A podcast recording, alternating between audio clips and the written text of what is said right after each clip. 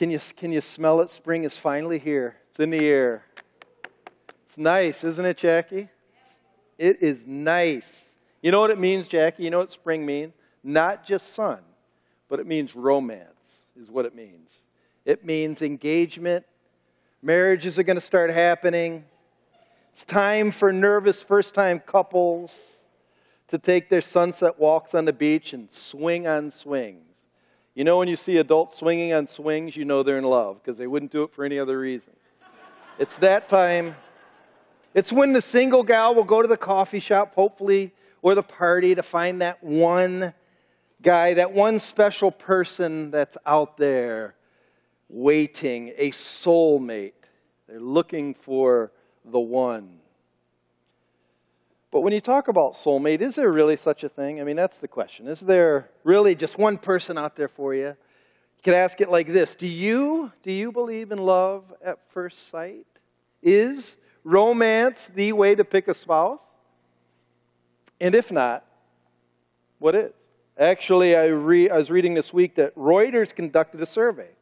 They had a, actually a pretty good uh, survey group and they asked the question to Americans if they believe in love at first sight. The percentage of Americans that do is almost 60%. Six out of 10 believe in love at first sight. Steve, you believe in love at first sight, don't you? See, I saw you nod in your head. I'm not sure if Brent does too much. Do you, Brent? Was Kelly your first one? You're in my youth group. First one you fell in love with?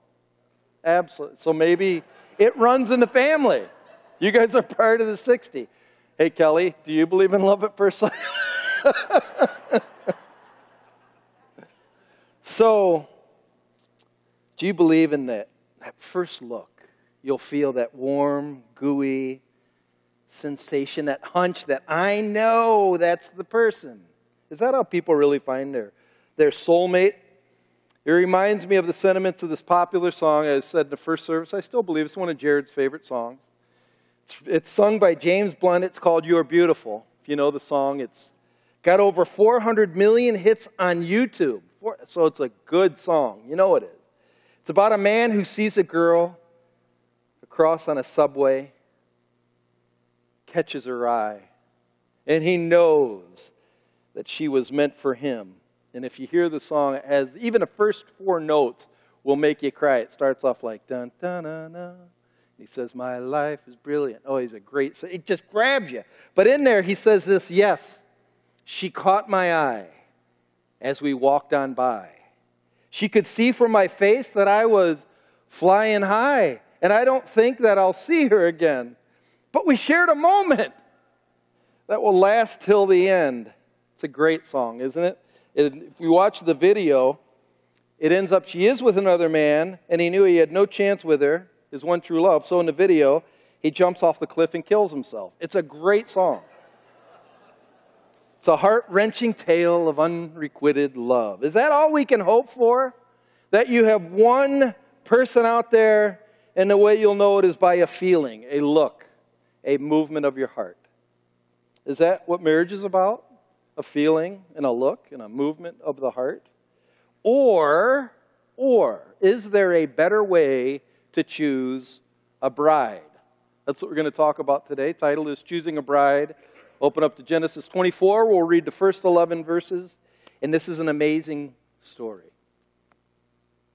Begins in verse 1. Abraham was now old and well advanced in years, and the Lord had blessed him in every way. He said to the chief servant in his household, the one in charge of all that he had, Put your hand under my thigh. I want you to swear by the Lord, the God of heaven and the God of earth, that you will not get a wife for my son from the daughters of the Canaanites, among whom I'm living, but will go to my country and my own relatives and get a wife for my son Isaac. The servant asked him, What if the woman's unwilling to come back with me to this land? Shall I then take your son back to the country you came from? Make sure that you do not take my son back there, Abraham said. The Lord, the God of heaven, who brought me out of my father's household and my native land, who spoke to me and promised me on oath, saying, To your offspring I'll give this land, he will send his angel before you so that you can get a wife for my son from there.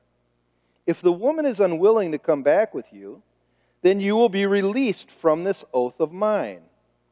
Only do not take my son back there. So the servant put his hand under the thigh of his master, Abraham, and swore an oath to him concerning this matter. Then the servant took ten of his master's camels and left. And camels, it's going to be a long journey, like six to seven hundred miles away through arid desert. And camels are very important to walk through that. So he took ten camels. It's also a sign of wealth. It's also used for dowry. Taking with him all the kind of things good for his from his master. He set out for Aram Naharaim and made his way to the town of Nahor. He had the camels kneel down near the well outside the town. It was toward the evening, the time the women go out to draw the water. So that's the setup. This is the beginning of a beautiful but ancient love story. It's wonderful. But if, if you're reading through this with, I would say, a modern mind, and you know, often you need to read it as you hear it. A lot of times we read the Bible just assuming that, yeah, okay, it's good. But if you read it with a modern mind, it doesn't play right. Like it doesn't sound right. The son must trust his father's servant to pick his bride. That never works. Seriously. My dad tried setting me up on a blind date a couple times, and it was bad. Like my dad's taste is bad, not my taste. I often say my dad likes a little chubbier girls. You know, it's just bad. It's a bad, bad deal. In this story, Isaac completely trusts his dad. But, you know, you got to ask the question what if she's ugly? What if she's not his type? What if she had a limp? Or a big nose? Or man hands? Or what if she snorts when she laughs? I mean, what if she snorts when she laughs? Kind of embarrassing. Little things matter big time when it comes to romantic attraction. And if you don't believe me, ask Derek Max if you ever see him. He'll tell you why. The biggest question I think most people would have, though, from our day and age is we would ask that question Can you really love a person when the marriage is arranged? Can you really love somebody that's through an arranged marriage? Where's the, there's no candlelight dinner, though. How am I supposed to know if I love him? Where's the dancing to spark the heat? Whatever happened to the flood of the heart for poor old Isaac when he sets his eyes for the first time on his soulmate? It all depends on how you define the word love. Really? There's three words. You probably heard me say this before, but it's probably been preached. There's three main words for, for the word love in the Bible. You have eros love. Well, that's actually not in the Bible. But we use eros love in our culture as the prime way to talk about love. Eros love is the Cupid love, where you shoot the arrow at your heart, and it's like you're all of a sudden, a love potion hits your eyes, and little, you know, hearts float up. That's Eros love. You have phileo love, that's brotherly love. I love somebody because I've been tracking with them for a while, and I have a respectful kind of love. And then you have agape love. Agape love is God's love and because he first loved me, I can love others. It's unconditional love. It's a love that's given to me from above. So if you love at first sight, that's eros love. But if you don't acquire agape over time, eros will fade fast. I also think um, well, I'd also say this too is that so does phileo love. Phileo love, I knew this couple that was, they were married for about seven years. And they really respected each other. They were rich, they were young lawyers. And this guy was on a snowmobile, and he was snowmobiling through a blizzard. He hit a parked car, flew off the snowmobile, landed on a fence on his neck, became a paraplegic. His wife left him in six months. That's phileo love, and it won't last. Agape love lasts forever. But here, I also think one of the reasons we ask this question is because we view marriage differently within the way the Bible talks about it.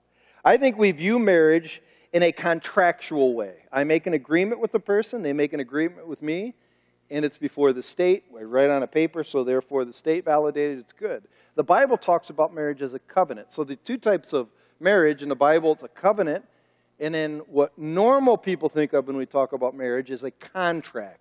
And these are vastly different. A covenant is acknowledgement that God is involved in marriage. He cares, so he sustains it, blesses it. He'll even discipline you if you're disobedient to your marital vows. The reason is God wants to fill the earth with God fearing people, and the way He's designed this is based on a marriage commitment that involves Him until death. So you can say this the aim of this type of marriage is primarily to please God. It is really all about Him. So I need to consider the long term. I need to even consider the eternal ramifications as I choose my spouse. That's huge. In this story, Abraham demanded his servant find a wife from his own people and not the Canaanites. Look at verse 3. Verse 3, he's addressing his servant by saying, We are here to please God. Look what he says. I want you to swear by the Lord, the God of heaven and the God of earth, the God who made man. Remember at the beginning, God took Adam, made him out of clay, took a rib out of Adam, and made Eve? It's kind of in reference to that. The God of heaven and God of earth, that you will not get a wife for my son from the daughters of the Canaanites, among whom I'm living, but will go to my country.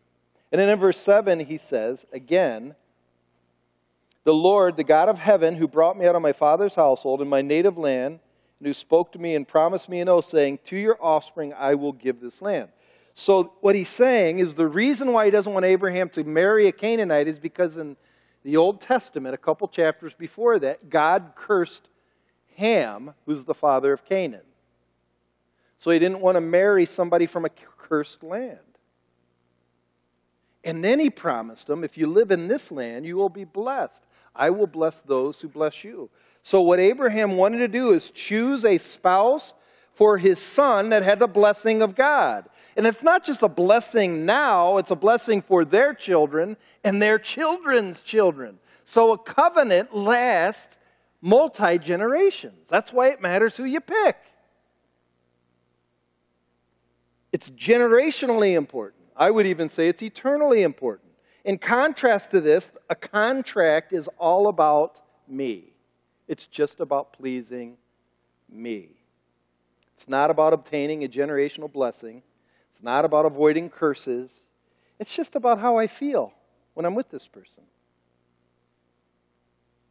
And modern marriage has become this agreement to hopefully keep that feeling going and going. Hopefully, I'll be happy the rest of my life.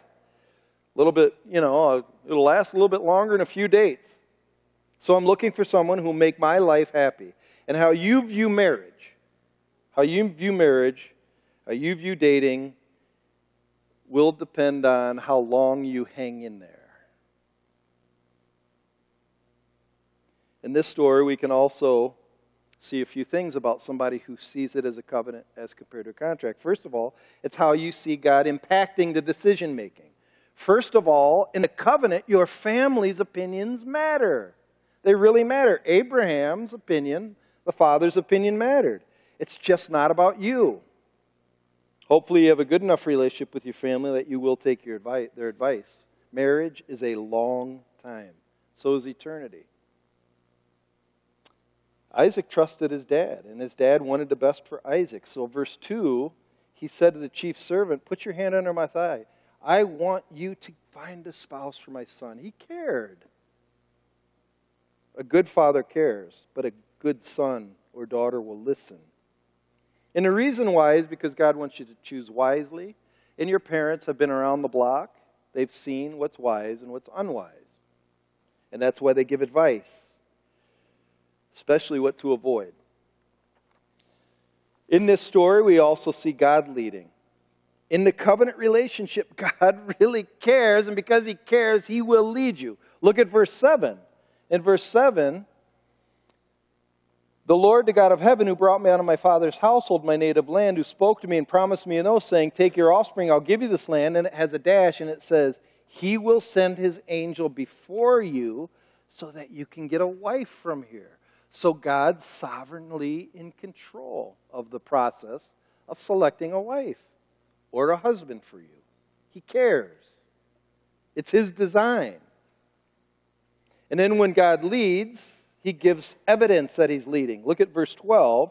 Then he prayed, This is the servant, O Lord God, my master Abraham, give me success today and show kindness to my master Abraham.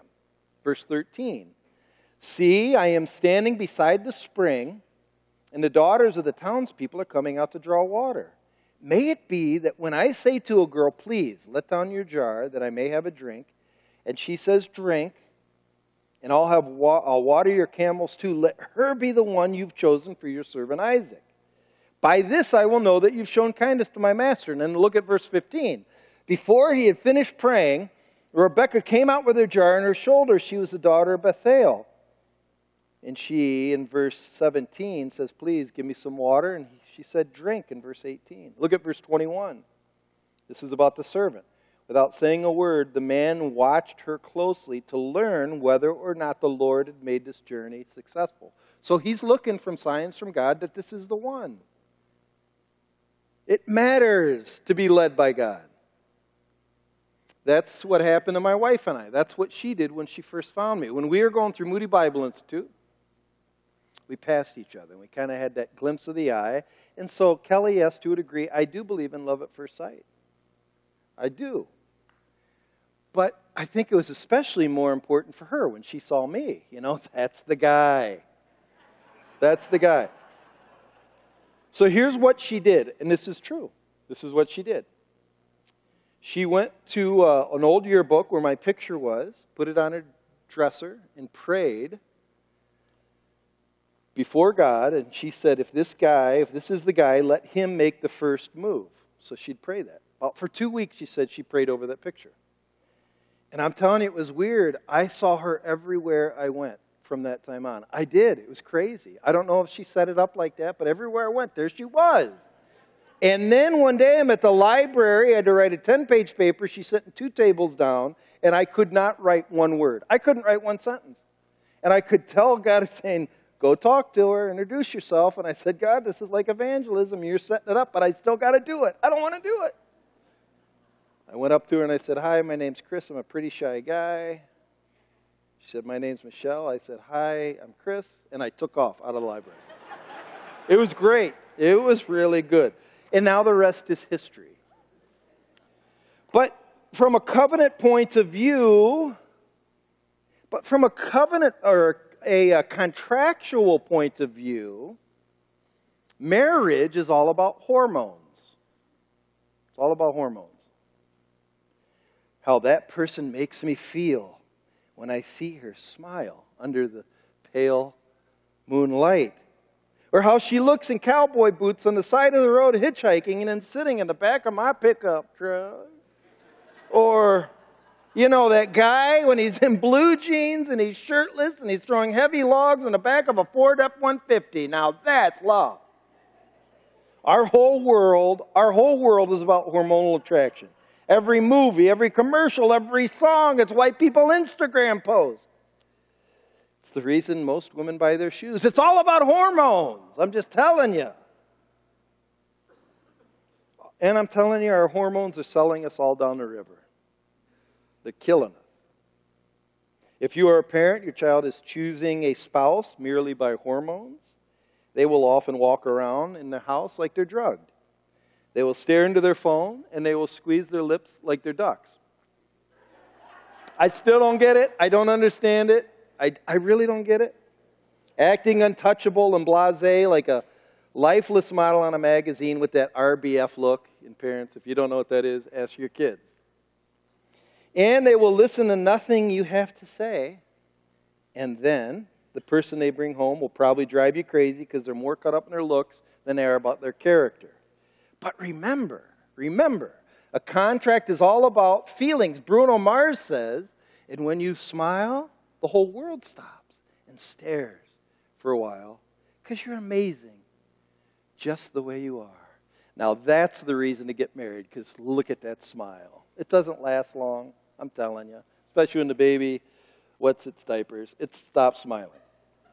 The second reason about eh, the second thing about a contractual in a covenant we let God allow in a contractual since it's about me I'm I'm responsible to find somebody and now we have every app you can download to find whoever you want. It's, uh, it's such a man contrived thing. You know, you get this one app called Tinder, swipe, swipe, swipe, swipe, swipe. Oh, there's a nice one. I'll swipe the other way. Did you know those apps? Do you know those apps are designed to make money? They're suckering you. Do you know they actually have on you they have tutorial YouTube videos to help show you how to make them because they want you to buy their app so you can play their stupid little game. A covenant is not a game. It's not a game. You know, you, oh, that's a pretty picture. You swipe it, you go, you meet them. That's not them. the picture says they're, you know, five foot eight and 120, and you look at them. What happened? It's a game. Silly. All right, next thing about this story We'll see how the covenant view directs the person on what to look for in a bride. What should we look for in a spouse? I'd say on a covenant side, it's holistic. It takes into account the whole person. On the contractual, it's just about romance. Really, it's just about romance. On a holistic side, in a covenant, you're looking for a person to live your life with to also have generations of children with. And so you want somebody with a depth of soul, like a deep well. And since you're trying to please God, you must not settle. You must be picky. You must be picky. Take your time. Say no a few hundred times. Live in a culture that if you say no, you're the jerk. Take your time. Because God's blessing is work worth the wait. Look at verses 15 and 16. So here's the servant praying for somebody, for Isaac to marry. And verse 15 says, and you got to, this is amazing. Before he'd finished praying, Rebekah came out with a jar on her shoulder. She was the daughter of Bethuel, son of Milcah, who was the wife of Abraham's brother Nahor. So this is relative, you know, down the line. But here's how it describes the girl. The girl was very beautiful, a virgin. No man had ever lain with her. She went down to the spring, filled her jar, and came up again. The servant hurried to meet her and said, Please give me a little water from her jar. Drink, my lord, she said, and quickly lowered the jar to her hands and gave him a drink. After she had given him a drink, she said, I'll draw water for your camels too until they've finished drinking. So she quickly emptied her jar into the trough ran back to the well to draw more water, and she drew enough for all his camels. So, what does this say about her? Three things. Number one, the first is she's, she's beautiful. Beauty's a good thing, actually. It's all right. Like the Puritans used to think beauty was from the devil, so they'd marry an ugly woman. But beauty matters. And really, the reason why beauty matters is God wants you to be fruitful, so you you need to be attracted to be fruit, have fruit. Is kind of, well, as the old preacher would say, if the barn needs paint, paint the barn. I, you understand what I mean? People don't like that. But look at the second part of verse 16. The second part of verse 16, underline this, circle it, and let me read it in course. Verse 16, the girl was very beautiful, comma, a virgin no man had ever lain with her. Stop. Do you know people don't think that's, they actually think that's a bad thing now. As if purity is a bad mark of somebody. This is saying, it's look for that. Somebody who's pure.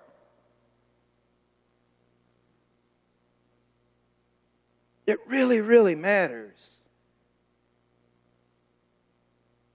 And then the third thing about this girl, she was a servant with strong character. She gave the man a drink, she gave the camels a drink. She's a servant, she works. She's not sitting on the couch waiting for the man to get her chocolates all day long. What about a contract? Appeal is nine times out of ten purely romantic. It's all about a, how a person makes me feel. So, really, in contrast, it's about appearance, it's about pleasure, and it's about attraction is we do things together that we like to do. But the goal really is maximum pleasure. That's the whole goal. And I'm just telling you, purity often runs flat up against pleasure. So, what the contract does is the contract would rather have a good time than be with somebody that would say no. Pleasure will win every time because it revolves around eros. And then usually people get married because they have things in common, and mostly because they're intoxicated by eros love, so everything they think they have in common. And then you have a baby, and you got to stay home with that baby, and I'm not having fun like I used to. I was thinking through this. I said it earlier. No wonder the average marriage lasts two years now. But no wonder why homosexuality and transgender stuff is so trendy. If it's not about a covenant and a future, and it's about pleasure now, the thing about pleasure is once you do something, you want to try to experiment to do more because monogamy is so boring. I, let's experiment. And that's and the thing is we aren't we aren't well coached in this idea of covenant. And so when you hear two people that are of the same sex and they have same sex attraction and and they say, but everybody has a right to be happy. Yeah, that's because that's the view you're taking on this side. Is that the purpose of marriage, though? Somehow Christians have lost the importance of a covenant and God's blessing to the future generations. And the last thing I'd say so, what is the end game? What is the goal? What should we aspire to? A covenant marriage hopes to form a new nation of God fearing people. So that's why it says in Genesis chapter 2 leave, cleave, and then conceive, be fruitful, multiply. And I still don't understand why people get married and they still hate kids. I just don't get it. Mainly it's because because I want to be happy.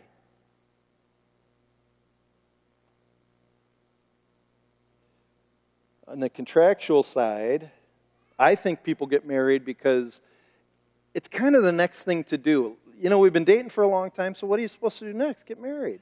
And then you hope that agreement will cause you to have a lifetime of happiness. And if it doesn't, if it doesn't, divorce. Because a contract is about you, not God's name being glorified.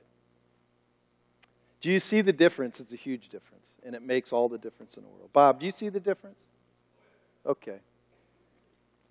Thanks, Bob. But here's the deal. Here's where this story gets really, to me, fascinating. And I want you to take a closer look. Because I believe there's far more going on in this story than how you can choose a bride. I believe it's detailing how God chose us and is still choosing his bride. And his bride is named the church. It is the story of eternal, his eternal romance, which began before the creation of the world, where he's choosing people to be his bride from all the nations. The Old Testament stories have purpose. It says in 1 Peter 1 10 through 12 that the stories were written for you to know the mystery of Christ and to know the mystery of the church. Jesus said this while he was still on earth. He was walking, or after he rose again, he was walking with two guys from the road to Emmaus, and he's opening up the scriptures to them. And then he said this to them, and this is fascinating. He said, this is what I told you while I was still with you. Everything must be fulfilled that is written about me in the law of Moses, the prophets, and the Psalms. Genesis is part of the law of Moses. So, what he's saying, it's, it's called a hermeneutical principle called typology. If you look close, it's all pointing to Christ and the gospel. And this story is amazing. Let me show you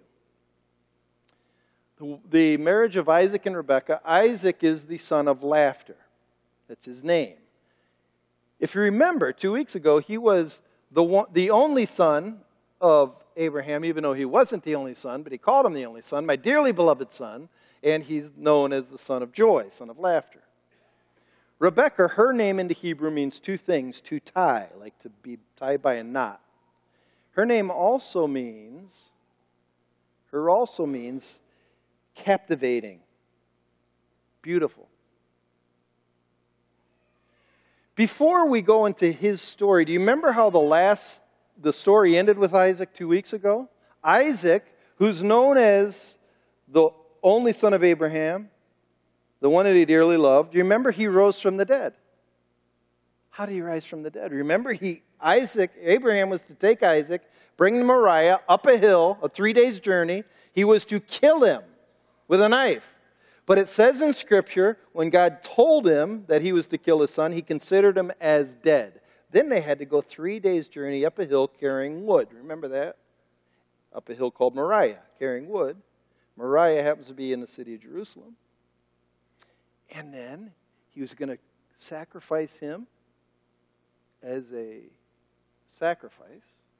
And the angel held his hand, and it says in Hebrews, Abraham considered that as if God raised him from the dead. So last time we heard about Isaac was this guy who walked up a hill, was dead, and rose again. Interesting. Anyhow, next time we the next time we see the story of Isaac, it's about a father who sends his servant to find a bride for the son that he loves.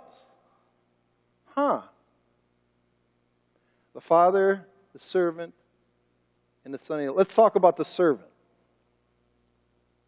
The servant is sent. And so if you see in 24 2, he said to, and look how he describes him, the chief servant. It's also the one that's in charge of all that he had. And so the word chief is the head or the one that has the power of the one who sent him. So the servant has all the power of the one who sent him. His name, it's not here, but it is in Genesis 15, 2 and 3, is Eleazar. His name means God is my help. Huh. And he's sent to do the will of the Father. Look at verse 12. Then he prayed, O Lord, God of my master Abraham, give me success today and show kindness to my master Abraham. So his success is his the one who sent him success, the Father's success. Look at verse 33 through 44. 33. So he, uh, he sees Rebekah Rebekah brings her to her family. They have a big dinner. They're, they're eating around in their tent, a big dinner. And then so all of the food is displayed. In verse 33, the food was set before him. This is a servant talking. But he said, I will not eat until I have told you what I have to say. Why won't he eat? Because he's got a job to do. What's his job? Verse 34 I am Abraham's servant. I am sent to do the will of the Father, of the Son, of love. Let's jump to the New Testament. There's a guy by the name of the Holy Spirit. Holy Spirit is the same power as the Father. The Holy Spirit in the book of John, chapter 15, for chapter 14, verse 16, is known as the Paraclete in Greek. Paraclete means helper, comforter. So the Father sends the helper in John, and his job is to do the will of the Father. That's why he's sent. What is his job? He's looking for a bride to woo for the son of love. Huh. It's just a coincidence. All right, let's keep going. The next event is a bride is chosen.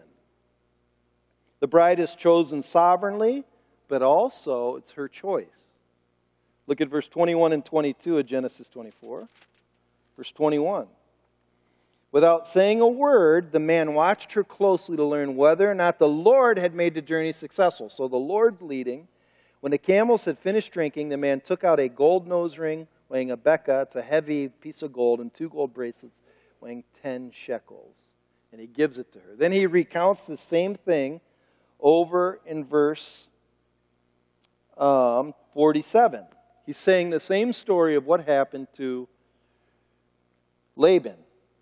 And the servant said, I asked her, Whose daughter are you? And she said, The daughter of Bethuel, son of Nahor.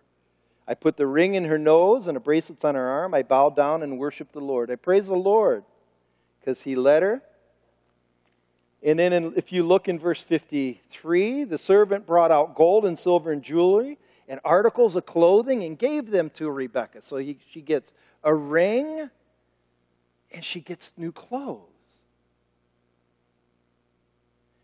And was led, the, the was led to find her, so she was sovereignly chosen. But then, if you go to verse uh, 55, her brother and her mother replied, Let the girl remain with us 10 days, and then you may go. But he said to them, Don't detain me. Now, if the Lord has granted me success, send me on my way. Meaning, he wants to bring her back to where they came, and her family wants her to stay. He goes, No, I need to go now. Then, verse 57, they said, Hey, let's call the girl and ask her about it. So they called Rebekah and asked her, Will you go with this man? And she says, I will go. So not only does God choose her, he, she chooses him. It's a both and, it's mutual. In the New Testament, the Holy Spirit goes out, woos us, convicts us of sin, and draws us to love God. In the New Testament, it says, Jesus also says, to all who believe. It's mutual. It's the leading of the Father, but it's also the re- reception of the bride. You also must respond to the call. C.S. Lewis said, When I became a Christian, I felt like I was backed into the corner. It's the last thing I wanted to do, but it was the first thing I wanted to do was accept Christ. It's both and. It's mutual. But here's what's interesting. In the story of Rebekah, she's given a, a ring, a nose ring and a ring and some bracelets. That marks an identity that you've been bought. And also robes. In the New Testament, it says in Ephesians 1 when you believe in God, the Holy Spirit is marked in you as a seal of the Holy Spirit, guaranteeing your inheritance. And He robes you with Christ's righteousness, white robes of purity. So now God sees you as pure. He tells a story, a parable Jesus says about the wedding supper. They have all these people invited, and if you show up and you're not robed with a white robe, you don't get in. What a white robe is when I believe God forgives me of all my sins and he puts on his righteousness on me. Then the final thing is the marriage. Watch the marriage, how it happens. It's amazing. First of all, remember they wanted to have the girl remain. And in verse 58, nope, don't detain me. The Lord has granted me success. In other words, she has to decide. She doesn't get time to wait. And then starting in verse 61, then Rebekah and her maids got ready and mounted their camels and went back with the man. So the servant took Rebekah and left. And they, it's a long trip. Now Isaac had come from Beer Lahai Roi, where he was living in a Negev, which is the promised land. He went out to the field one evening to meditate. And as he looked up, he saw camels approaching. Rebekah also looked up and saw Isaac. She got down from her camel and asked the servant, Who is that man in the field coming to meet me? He's my master, the servant answered. So she took her veil and covered herself. Then the servant told Isaac all he had done. Isaac brought her into the tent of his mother Sarah, and he married Rebekah. So she became his wife, and he loved her. He loved her. So you could say it like this the groom was waiting for her. Remember, the groom wasn't allowed to leave the promised land and go to back to the land. He was waiting a long way away she had to go a long distance. While he was waiting, he was praying for her, meditating, praying for her. And then when she arrives, he loves her. The New Testament's exactly the same thing. Did you know Jesus right now is waiting in heaven for us? Did you know 1 John chapter 2 verse 2, he's interceding for you, he's praying for you every day?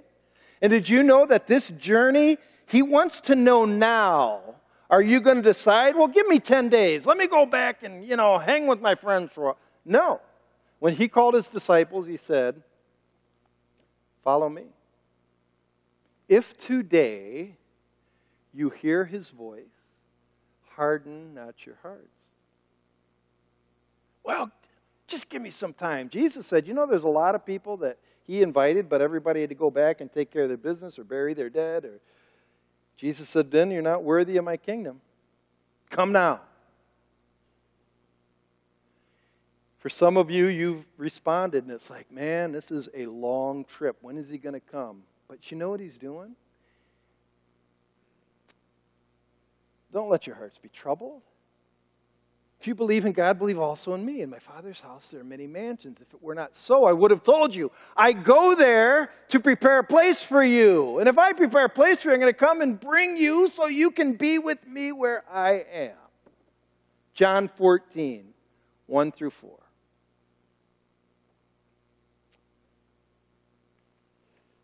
The final question for you is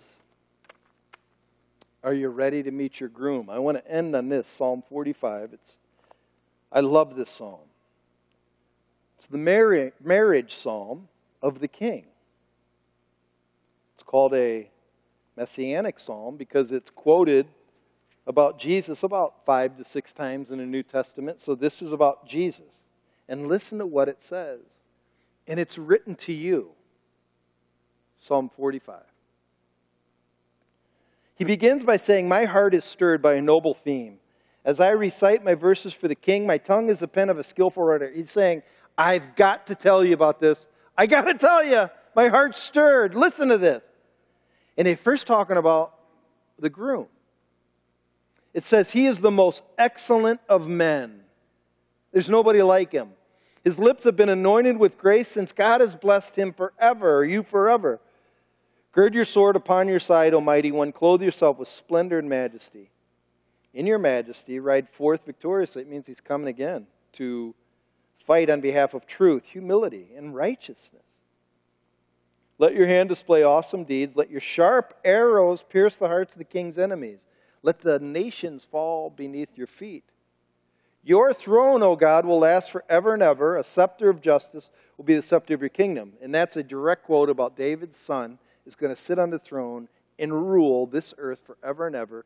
And he's the one that's the most excellent groom that's coming for you. It keeps saying You're, You love righteousness. You hate wickedness. Therefore, God, your God, has set you above your companions by anointing you with the oil of joy. There he is, the son of the son of laughter, the son of joy. Being in the presence of Jesus are pleasures forevermore. All your robes are fragrance with myrrh and aloes and cassia from places adorned with ivory. The music of the strings make you glad. Daughters and king are among your honored women. At your right hand is the royal bride in the gold of Ophir. And then here's the implications to you. Listen, O daughter, consider and give ear. Forget your people in your father's house. Let it go. Let all those things you cling to, let it go. Stop wanting what everybody wants. Forget that. Let it go. Why? Because of verse 11. The king is enthralled by your beauty. You're captivating to him.